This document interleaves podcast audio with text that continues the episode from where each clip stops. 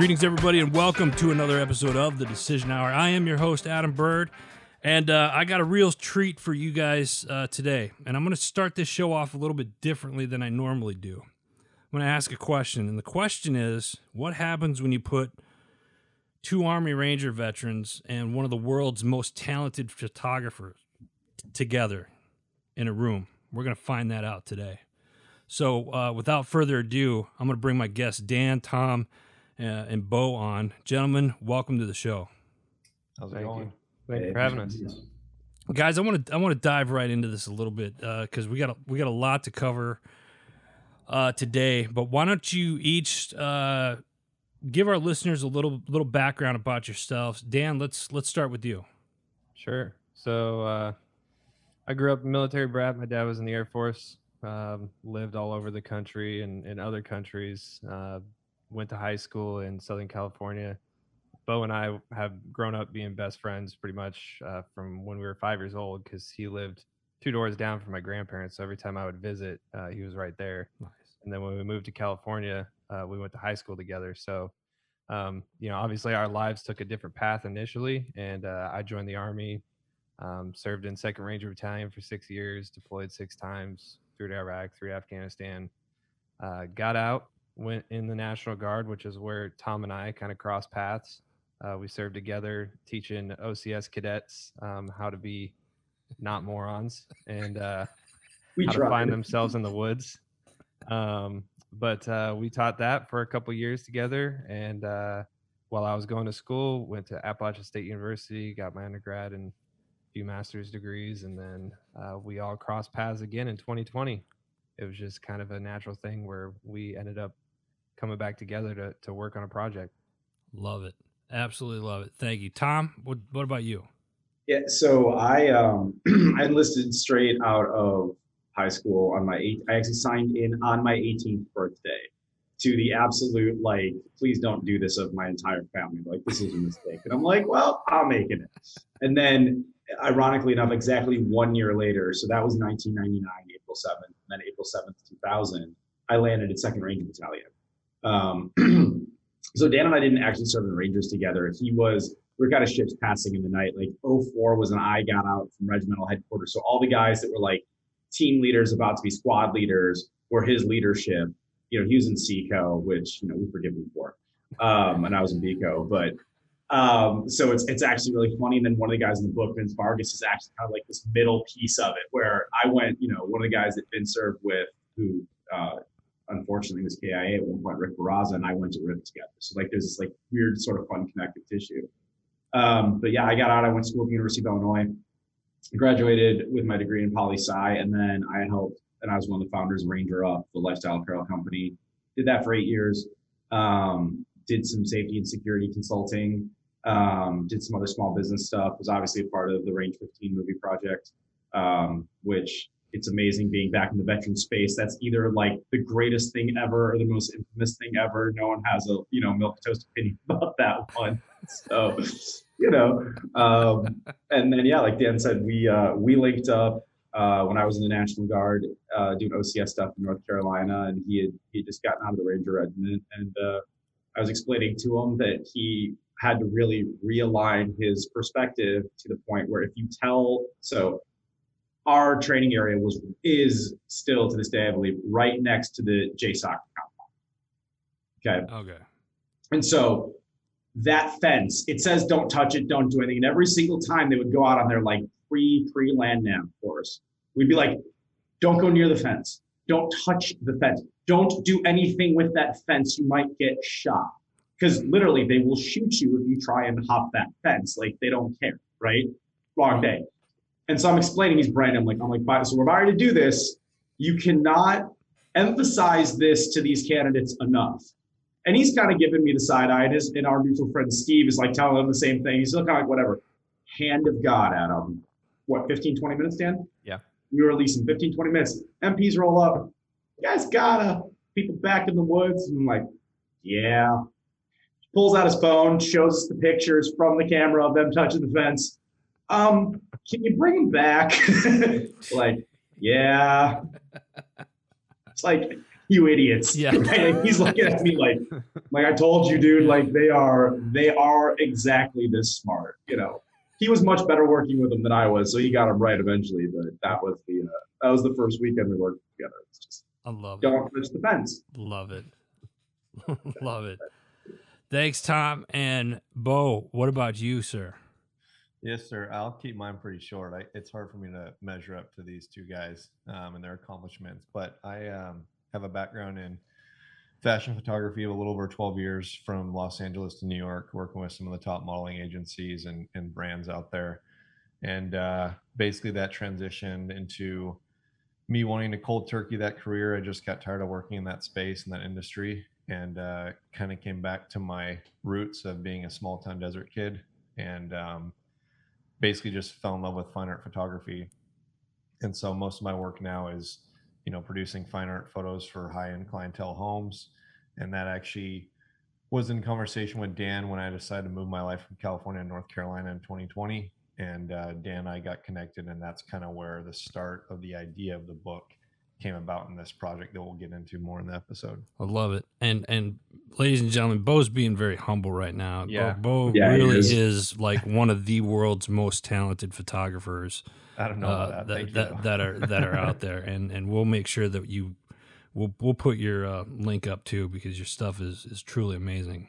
Well, thank you, sir. I appreciate that. Absolutely. So, all right, gentlemen. The reason why we're here today is, is to talk a little bit about a project that you guys um, have come together on. And um, this year marks a, a particular anniversary of something that's happened um, that hits near and dear to, to everybody's heart here in, in, in the United States. And, and that uh, this, this year's the uh, twentieth anniversary of, of uh, nine eleven, September eleventh. Mm-hmm. And and I think as as we as that draw near, and it's it's funny, it, it's hard not to almost get choked up thinking about it, um, because up until talking with you you guys, I had, you know, it, it hasn't been really mentioned uh, and whatnot. And this is a very I think it's a very important topic to discuss. So let's I'm going to let you guys kind of take it from here, but but talk about this project that you guys are. What is this project first off? What what is it that you guys are putting together?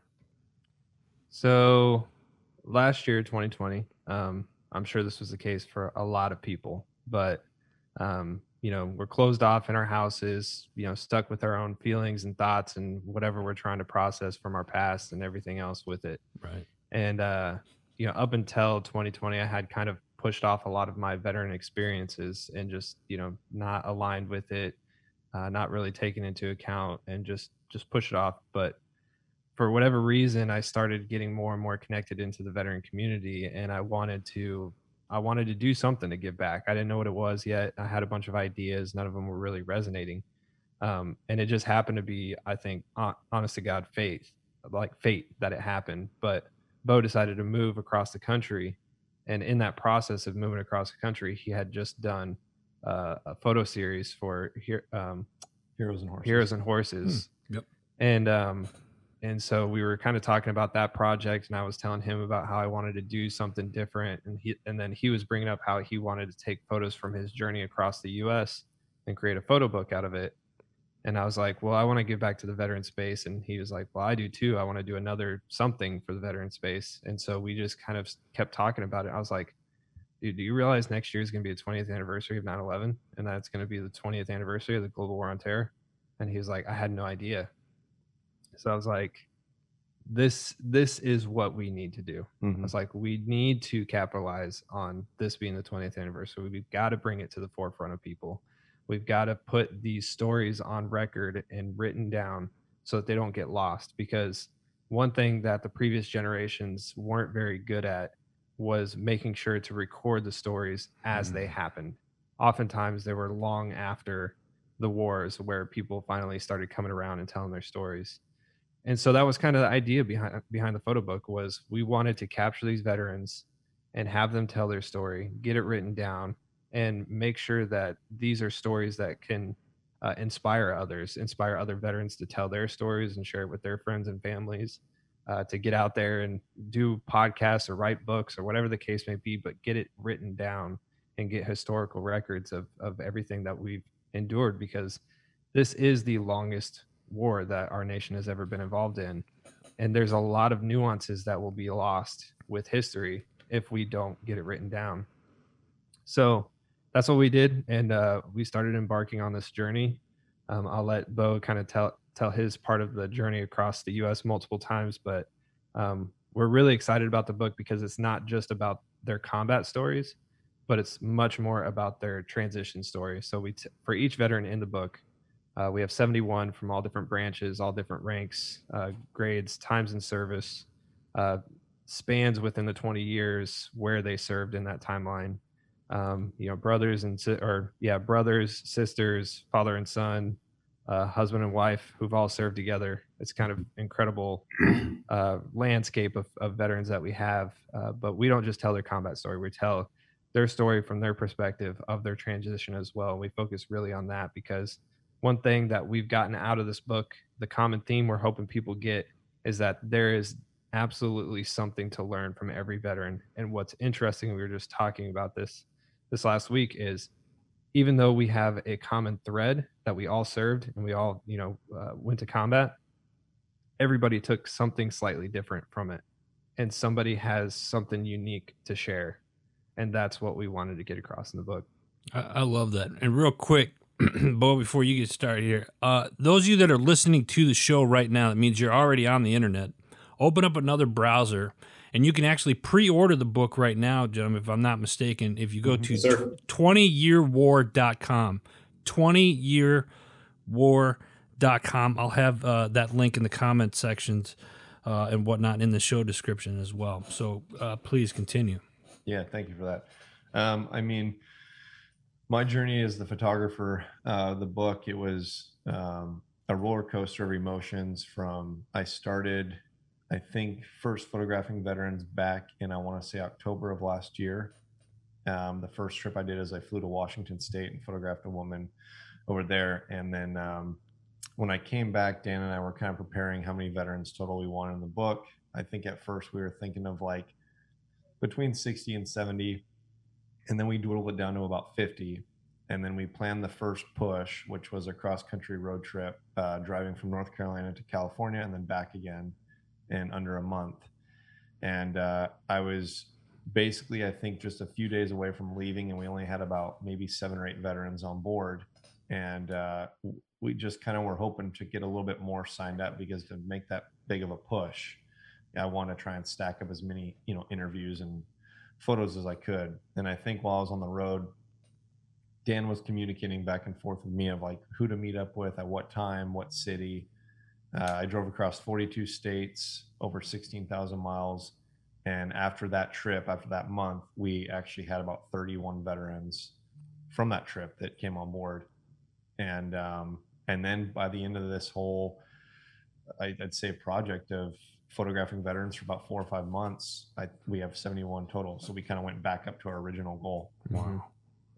Yeah. So it was funny because they were at seven or eight, and Dan called me and he's like, hey, um, I've got this idea.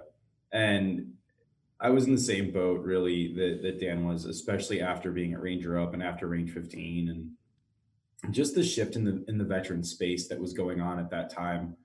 Um, I was burnt out, and I wasn't particularly happy with some of the things that I saw. And I mean, I was wrestling with some of these things where I know what I intended to do at Ranger Up, making goofy videos and, and, and this, and then to see sort of this vet bro culture of, you know, that just didn't really fit what I knew the esprit de corps to be, to see the, like, and really it's like, they call it vet bro culture, but really it's the airsofters who came in and co-opted it, who never served, who never, who never get the joke, right? Like, let's let's just call spades here. Like, you know, it's not usually the dude that actually did it. It's the dude that wants to do it but doesn't have the balls to, right? So I'm I'm like, I am just like so planted myself on the sh- on a shelf, being like, I am out of this game. I am never coming back. I'm gone. And Dan's like, hey, I got this idea. And he's not the first person to to to pitch me an idea for some sort of content creation in the space going up to this. And I have certainly was the crusher of hopes and dreams. And he's like, no, like we're, like, you got to check Bo's photography out. And I heard, he'd heard me do an interview about me sort of refining myself. He's like, that's the spirit that I want. And like, all right, tell me more. And he's like, and he's going through this and he's going, suddenly I'm like, yeah, yeah. Yeah, like this is this is the project, man. Like the twenty year war, like that's that's such a hook, you know. I mean, even twenty year war dot com, it just rolls off the tongue, right? I mean, it's just it's so that title encapsulates everything. And I'm like, dude, all right, what do you need from me? He's like, I need your black book. I'm like, he's like, we don't have enough veterans. I need I, I need to get the word out. I'm like, say no more. I am so excited, Adam. I'm just jacked up. I, I type out the first email to Bill Butler, who is the chief of staff for General Retired Farrader at the National Veterans Memorial Museum in Columbus. I'm like, Billy, you got to check this out. They need some help, like whatever. I don't put a subject line in it. Right? I am just like, boom. And I look at it, I'm like, whoo, like, you know, like, dude, sorry. Like, at a Bill, I mean, Bill got back to me in probably twenty, thirty minutes. Like, right. He was like, he's like, like skates, like, and then the next one I sent out, and I made really, really sure was to General Votel, who I had been hit one of his staff N C Os after I'd gotten hurt when I was at my time in the Rangers. And when they deployed to Iraq, I'd been back on family readiness. So I got to know him and I got to know his family a little bit. I'm like, hey, sir, um, you know, can, can you, can you help, uh, help, help some Rangers out? And he's like, this is great. Tell me more. And eventually he's writing the the foreword to it. And, you know, and they went back and forth and Bo's out on the road. And then Dan calls me up again. He's like, hey, um, you want to write this? Because we really, really need like some, we've got these great audio files, but we, we need a writer. And I'm like, yeah, like, let's do it. Nice. Um, and so like, I guess I would say this for the audience, like the one thing that I'll say is someone who has, you know, done a lot of content creation, who's, you know, at, you know, Adam, we were talking off air about having worked in, you know, podcast and radio, which I did for four years. Like I've, I've done it. Uh, these guys were already insane. They're like, hi, we're going to do a book.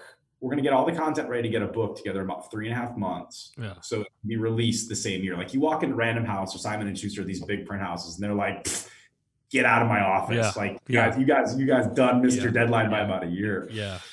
And I was like, well, forget it. Let's take the ride. So Bo's on the road. Um, you know, I'm at my day job going back and forth between Chicago and Omaha, Nebraska, which is where I just moved to for, for the day, for the day gig. And, uh, I am living in and out of hotels. And I'm like down at the hotel bar getting like at the embassy suites with the free heavy pour. Thanks, Sherry and La Vista. Of the house cab, like grabbing, you know, like in the audio, like typing up all of these these files as they're coming in from Bo, you know, just listening to these insane stories. Yeah. Just, I mean, all over the all over the map. And as as people keep coming in, and it's just just impactful moment after impactful moment. And like some of these names that, you know, like, you know, you might have heard, and, and some of these people you have no idea of. And it's just like, oh my God, like this is this is this is the project. And you know, like it's it's really what Dan said. It's these are seventy-one different stories about how, you know, what someone decided to do, like why they decided to serve, a very brief sketch of their service. I mean, we've got some people that, you know, can write and have, frankly, written memoirs about their time in service. And it's just, this is what they did. Then it's, this is what my transition was like. And I think the most important thing is this is what they're doing now. The, the the myth in the United States that the veteran is this broken, battered, beaten down creature is complete garbage. Like I almost yeah. dropped some F-bombs, but I'm not going to do that because we're on radio. Um, it's it's it's shattered. And like what you see is you see so many of these men and women are thriving. Right. C E Os. I mean, C E Os of of millions, multi-million dollar companies, right? Um, you know, people that are living their dreams, that have embraced their power, entrepreneurship, great jobs. I mean, you've got, we've got someone who climbed Mount Everest, who works at McKinsey, like the premier consulting company in the world. And she lives out of her van because she's that badass, right? Like it, it, it like the veteran is not bo- broken. The veteran is actually thriving. And we're really excited that this book, you know, twenty year war shows that. Mm-hmm. I, I like that a lot because I think it's a, the veteran stories are not, how do I put this? I, I don't think they're stories that need to be told more often, I think. Mm-hmm. And I think if it, it, it, we're a community that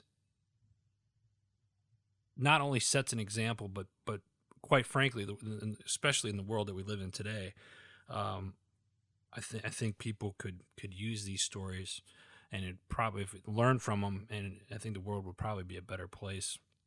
Yeah, quite frankly.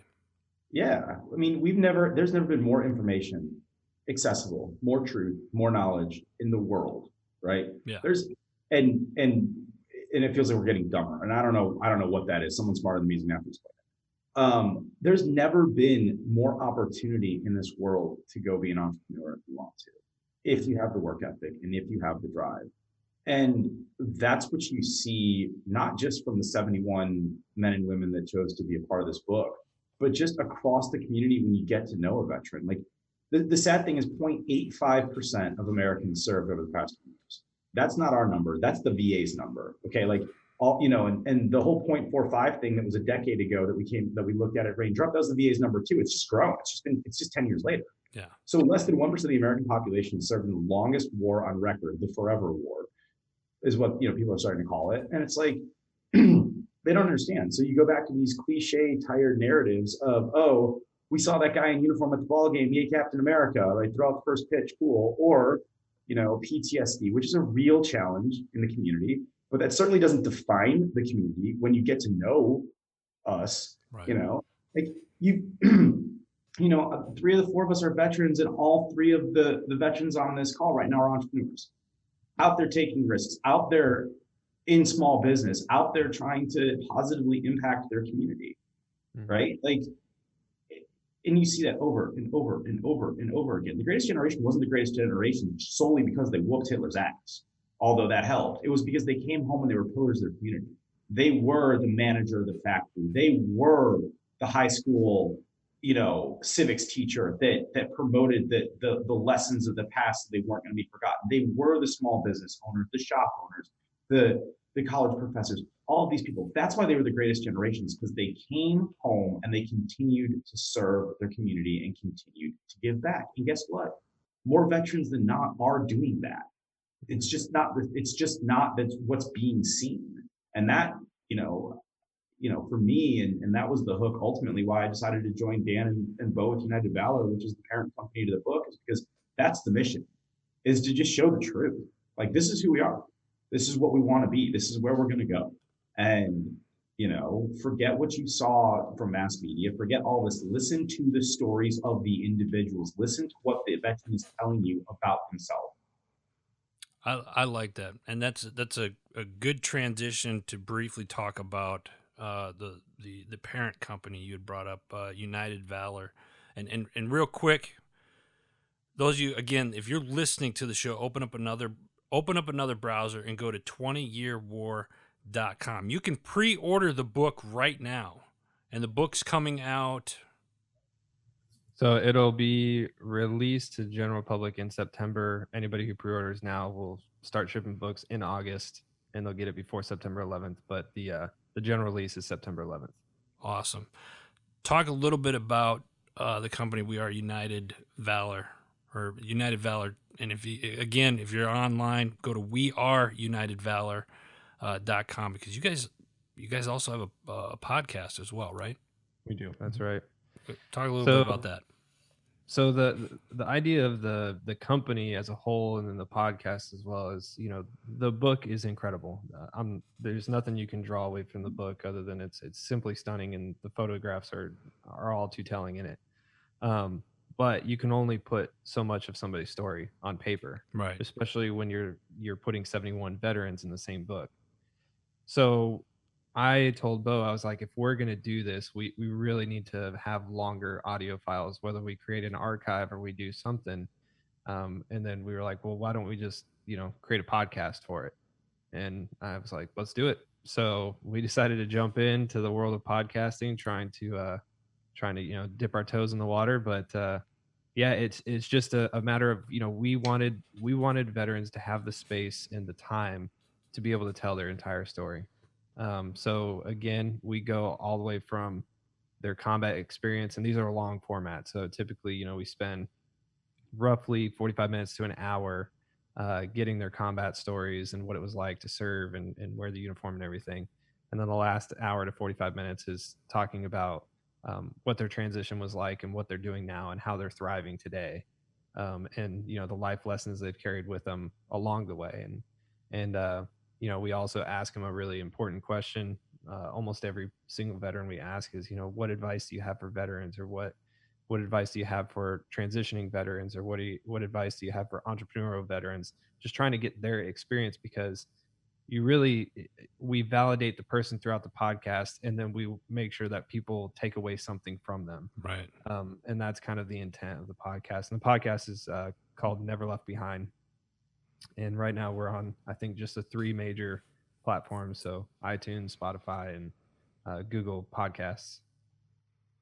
And I'm willing to bet you're probably on a lot more than that, just with all the different feeds. Yeah, probably. But, that, yeah, but that's the, that's where you guys listen. So if you, if you want to listen to their podcast, folks, go to the homepage, uh, we are united valor dot com. Uh, you can also pre-order the book from there and listen to uh, the podcast from from the website uh, there. Um, you're on a show called The Decision Hour, and and and we've talked. You know, every day we make we make decisions. Name a time in, in your guys' life where your feet were on the line, you had to make that decision. And and maybe it, it, the decision was to to come forth and, and put this this book together. And before I, I have you guys answer that, I want to I want to take a step back for a minute. And and just tip of the hat to you three for doing what you do and, and telling the stories that need to be told. You guys are creating really a, a history book that that will will stand the to the end of time, to talk mm-hmm. about something that that's happened in, in our country um, that that can only be told by those that, that lived it, and that's what you guys are doing. So my, my hat's off to you to you gentlemen for, for taking on uh, this project and and do and, and thank you for doing it. Well, thank you. Um, We're just happy to to share it with the world, and we appreciate even just you having us on to talk more about it. Absolutely. Yeah. Absolutely. So decisions, Let, let's talk about a decision that you've had to make in your life. What was it? And what was the atmosphere like uh, at that time? Tom, let's, let's start with you. So mine, um, within a year of leaving Ranger Up, my now ex-wife also left me. I was in the next job after that. I thought was going to be a great fit. It was horrible. Um, everything was completely and totally sideways. I, I went from eighteen, I'm an Army Ranger, twenty-four, I'm at, you know, at a top fifty school, and I'm also got a full-time job working in commercial radio as a morning show guy, right? From there, I immediately pivot in the middle of the recession to Ranger Up and rocket ship and pioneer the veteran lifestyle aerospace, right? Like I am flying high. I'm, you know, mid thirties. The world is just like, and I really got very, very lost in that, you know, morning show shtick meets Tommy Bat Boy persona type stuff. And like the karmic scales came back for about two and a half years and just decided to bludgeon me. Um, and I was not in a good place. And I made this, I was sitting there like, well, I, ju- I just got fired from this this job that I hated, right? But the way that that happened really rubbed me salty. And I'm like, all right, what am I going to do? Like, I am completely on my, I am flat on my back, you know, just getting dominated, like Tim Kennedy beating me up on the jiu-jitsu mats for ten rounds. Like, I mean, that's how I feel.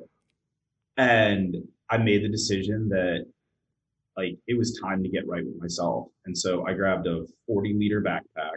I, you know, I was, I sold out my equity stake in Ranger Up, and I spent five months and I traveled all the way around the world just with a backpack. And I mean, look, people are like, oh, well, that's gotta be like the Trojan horse way to tell a cool story. Like, look, it was cool. Like, don't get me wrong, but I did it because I was not right with myself. I, there was, there were so many things that were not okay in my life. And I knew that in order to try and start fixing twenty years of just like buildup, I guess, plaque, I needed the space to like process all of it. I needed to to deal with the fact that, you know, my ex left. I need, you know, for someone else. I needed to deal with the fact that, you know, Nick and I are still super cool at Ranger Up. He's still one of my best friends in the world. But at that time, we just had different ideas on how to run this business, this business that we had both just gone all in on, right? Um, so for me, that was the decision. And honestly, there was no way on earth I would have been capable of being empathetic enough and understanding enough and um, caring enough about all of these veteran stories, or willing enough, frankly, to come back to the community if I had done that. And I'm in such a better place in my life personally. And I don't think that you ever stop serving. And for me, my calling is to tell stories in this space. I just, I've realized that through this project, but I was never going to get there if I didn't just pull the ripcord and say, yo, you are not okay. And you need to go find a way to like chill out and be okay, or you're going to really do something else. Wow. Thanks for sharing that, Tom. That, wow. Whew. Dan, what about you? So if I could tell two stories, but they're kind of connected to each other, so that's that's why they're they're kind of two. So, um, my my first is when I enlisted. So I uh, when I enlisted, I was seventeen. I graduated high school early. Uh, had to get my parents' approval for me to enlist. And when I first went to the recruiter to to make that decision, uh, I told him, I was like, my mom won't let me do anything dangerous. I was like, so I have to do something. Uh, I was like, she won't sign the papers if it's dangerous. So I was like, what's exciting, but not too dangerous? And they were like, well, you could be a parachute rigger, because then you can at least jump out of planes and that's exciting, but you're not on the front line. I was like, perfect. That sounds great. So I did the delayed entry program, went to, you know, um, MEPS the first time, did all my initial physical, uh, came back a few months later to actually sign my paperwork to enlist. And uh, when I sat down, I remember sitting down, I think he was with a major or something like that at the time. And he was like, son, I don't know what to tell you, but uh, that job, parachute rigger, isn't available anymore. And I was like, uh-oh. He was like, uh, what, uh, you know, what do you want to do? And I was like, well, what was the other airborne job that you had on, on that list? And he was like, airborne ranger. I was like, yeah, I'll do that one. I had no idea what I was getting myself into. Zero idea. Um, So that was obviously a pretty huge decision, but you know, I, I grew up playing sports and, and skateboarding and doing all these other things. And I think I was too dumb to ever quit anything. So that's why I, you know, I got all the way through, ended up at Ranger Battalion, uh, ended up, honestly, I, I feel like I ended up being a, a pretty good Ranger at the time. Um, became a squad leader in, I think, right at four years or something like that. E six in a little over four years. Um, and then I went to, uh, the advanced leader course, and I used to be an incredible runner. Um, you know, everybody in the platoon would call me a gazelle, cause I would just try and break people off. And that was my thing to do, was just run as fast as I could and, and just get people to fall out. But, uh, I was running at A L C and I started having chest pains and didn't really know what it was, and was trying to figure out, you know, what happened. And I fell out of my first run I've ever fallen out of. And uh, they scooped me up, the cadre did, and took me to the hospital. I told them what was going on. Started going through a series of tests and everything to figure out what, what was happening with me, and found out that I had a atrial septal defect, which, you know, a lot of people actually have them growing up, um, have them as, as infants, and they don't really know anything about it, but they can get worse later in life uh, due to stress and excessive, you know, cardio and things like that, overworking your heart. Um, so that's what they told me. And they said, you know, This is uh this is something that, you know, you really have to think about, um, and how it's going to affect you and how you want to do things. And I had another deployment coming up, um, and I was like, well, I'm about to deploy, so obviously I'm not making a decision right now. I didn't realize like how bad it was, and then me and, you know, my wife just kept going back and forth. Am I going to enlist? Am I going to stay in and, you know, keep trying to fight this or whatever, or or am I going to get out? And uh ultimately we made a decision. It was a smart decision at the time to get out. You know, it's it's not worth risking, especially your heart. Right. That's the thing that's keeping you alive. So um, what's really interesting about that whole sequence of events and decision is, you know, I didn't I didn't really talk about it. My medics and doctors kind of, I feel like kind of not swept it under the rug, but kind of kept it quiet, because I, I later found out, I read a David Goggins book, um, and he had the same exact issue. He had A S D. His was a little bit more severe than me, but he got med boarded because of it. And they didn't even bring that up to me as an option or that it was that big of an issue. So they kind of just, you know, were like, well, you could stay a Ranger, you know, or you can make the decision to get out. So it's just interesting how the whole sequence happened. But uh, the decision to get out was a smart one. What was the dumb decision was when I decided to get out, I felt like I lost my identity. And I was like, all right, I'm done. I'm not a veteran anymore. I'm just going to be a civilian. And uh, so I didn't, I didn't, you know, play the veteran card at all. I hated going to veteran events. I didn't connect with a lot of my old buddies that I served with. Um, I really pushed a lot of it off, and it took, you know, basically eight years for me to come back around and say, you know what, that was a dumb decision. It it happens to, to quite a few veterans, I think, more often than, than most people realize. Mm-hmm. I, I can definitely, uh, yeah, definitely relate to that. Bo, what about you? You know, I think, um, again, I go back to the beginning, like comparing my uh, story to these guys. It's, I just enjoy being around uh, not only Dan and Tom for veterans, but, you know, hearing all these stories and getting to know these men and women in the book are, to me, are, you know, just light years ahead of myself. But when I look at the decision that I made that ultimately changed my life is really cutting out being a fashion photographer. Uh, I think when you're surrounded in certain lifestyles like that, I started becoming somebody who I wasn't, you know, hanging out with people who I just go into like fashion events and, you know, pretending to be somebody that I wasn't. And it was slowly affecting like my family and my friends around me. And I kind of had to come to full circle and realize that even though I was making good money in that space, it wasn't something that I wanted to do the rest of my life. And so I knew that I wanted to be more on the photojournalistic side of things. I wanted to somehow take my uh, talent as a photographer and storyteller and basically help, not so cliche, change lives, but just help share the stories of people around the world and, and in different capacities. And I knew that by making that decision to leave, you know, Los Angeles and move my life to North Carolina and being around my childhood friend, Dan, and, and meeting Tom, and working on this project, um, I hate to bring it around to everything around this book, but I got to be honest, Adam, I think all three of us can agree that we have spent like blood, sweat, and tears in putting into this book, and we care about it so much. And I think that after I've gotten to photograph and interview these veterans, and I can now call them, you know, my friends, it's really, I would say, life-changing for myself to take a step back from being that fashion photographer and actually focus on a project that is helping, you know, shape lives, or it's helping to get out there and show other photographers or artists that if you want to do something that's impactful, don't just focus on the money and the and the selfish reasons of being behind it, but get out there and photograph and and interview people that can help boost your career and help boost their lives. Well, and I haven't even told these guys this because this just happened to me last night, but my roommate when I was in college, who was a who was a vet, um, lives in Houston, um, and own, knows a couple of, you know, small business guy, same thing.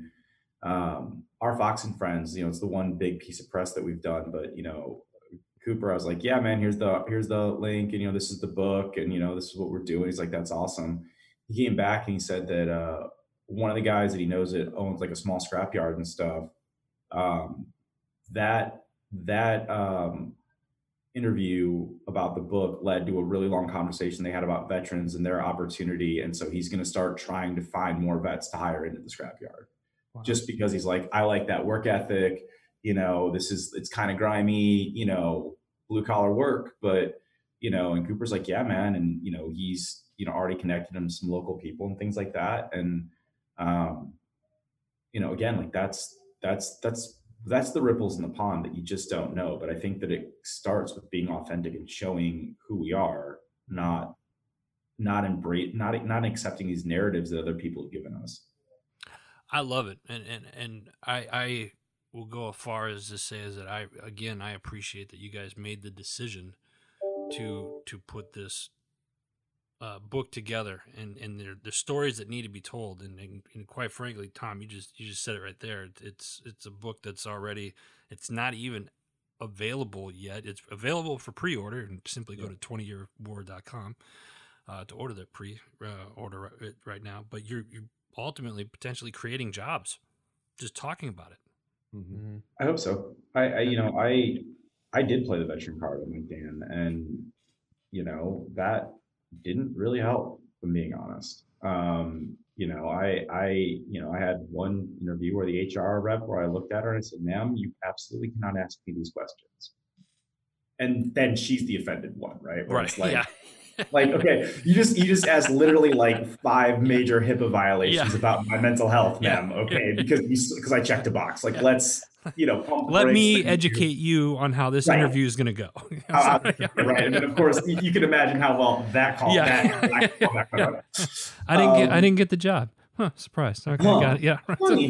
How'd that work? You know, but it's, it's, it's the, I, I think that you you can make this statement is that when you have um, different groups of people that you don't understand, okay, um, different cultural touchstones that you don't understand, there's fear, right? Right. And when there's when there's when there's fear, you're going to go to cliches and you're going to go to stereotypes, because those are the things that you can understand. Like, it's not it's an uncomfortable conversation to have, but it's one that's necessary. Stereotypes exist for a reason. Right. I'm not saying are accurate all the time, or that they're not outdated in some cases. I certainly can make a lot of case that both those are true for veterans, but they exist for a reason.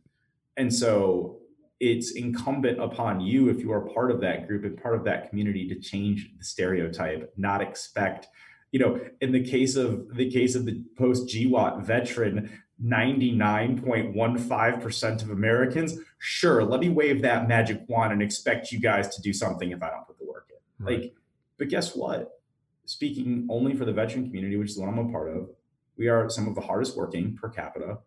We, we're, we're more entrepreneurial inclined. We're, we're, we're more creative. We're more adaptable. We do better in school. When we do finally find that fit in that company, we outperform our peers. Like, this is all small business, you know, government, S B A and, and V A and data. Like, I, you know, I can, I got receipts for this, right? Right. That's the narrative. That's the message. So, but the thing is that we've got to remember, it's not on them. It's not. You, you want to talk about a decision. I would, you know, as, as, as this being the decision now, I would encourage every veteran listening to this to make the decision to educate the people around you. Because if you don't, if you don't show who you are, really are, and you, and, and you don't stop playing into these stereotypes, you're not helping yourself and you're not helping the community. Mm-hmm. That's that's the real work, and it's hard work, and it sucks. And there have been plenty of times, even through the process of this book, where I'm like, "God damn, Batman! Like, really, we're gonna re- we're gonna do this again? It's been twenty years. We're gonna do it. We, the three of us, will do it thousands and thousands of times because we have to, because that's the work." But guess what? You know, one one interview through a friend, and suddenly veterans have opportunity in Houston. What happens? When, what happens when when we talk to someone in Chicago, where I grew up? What happens, you know, if we end up running into some random, you know, iBanker, nonprofit rich dude in Connecticut, right? And suddenly he's like, you never know, but you've got to do the work. Right. Mm-hmm. I love it. I love it. Gentlemen, I appreciate you guys' time today. Uh, any parting words for the listeners? No, we're just, uh, we're grateful to, to be on uh, Decision Hour, obviously. And, and uh, you know, we're excited for people to buy our book at twenty year war dot com and uh, listen to our podcast too, Never Left Behind, and just hear these stories, read these stories, and, and learn from them. Love it. Again, guys, thank you very much for, for taking time out of your guys' busy day to, to uh, share your stories and the great work that you guys are doing. Folks, if you want to pre-order the book, this is one that you're going to want in your home. twenty year war dot com. Open up a browser, go to the website, place your order right now. Do it now. Uh, I'll have all this stuff in the show notes. Uh, before we let you go, shout out to our parent network, Heroes Media Group. Make sure you go check out all the shows uh, over there and all the st- stuff that they're doing yeah over there. Go check it out, heroes media group dot com. Until next time, you've been listening to The Decision Hour.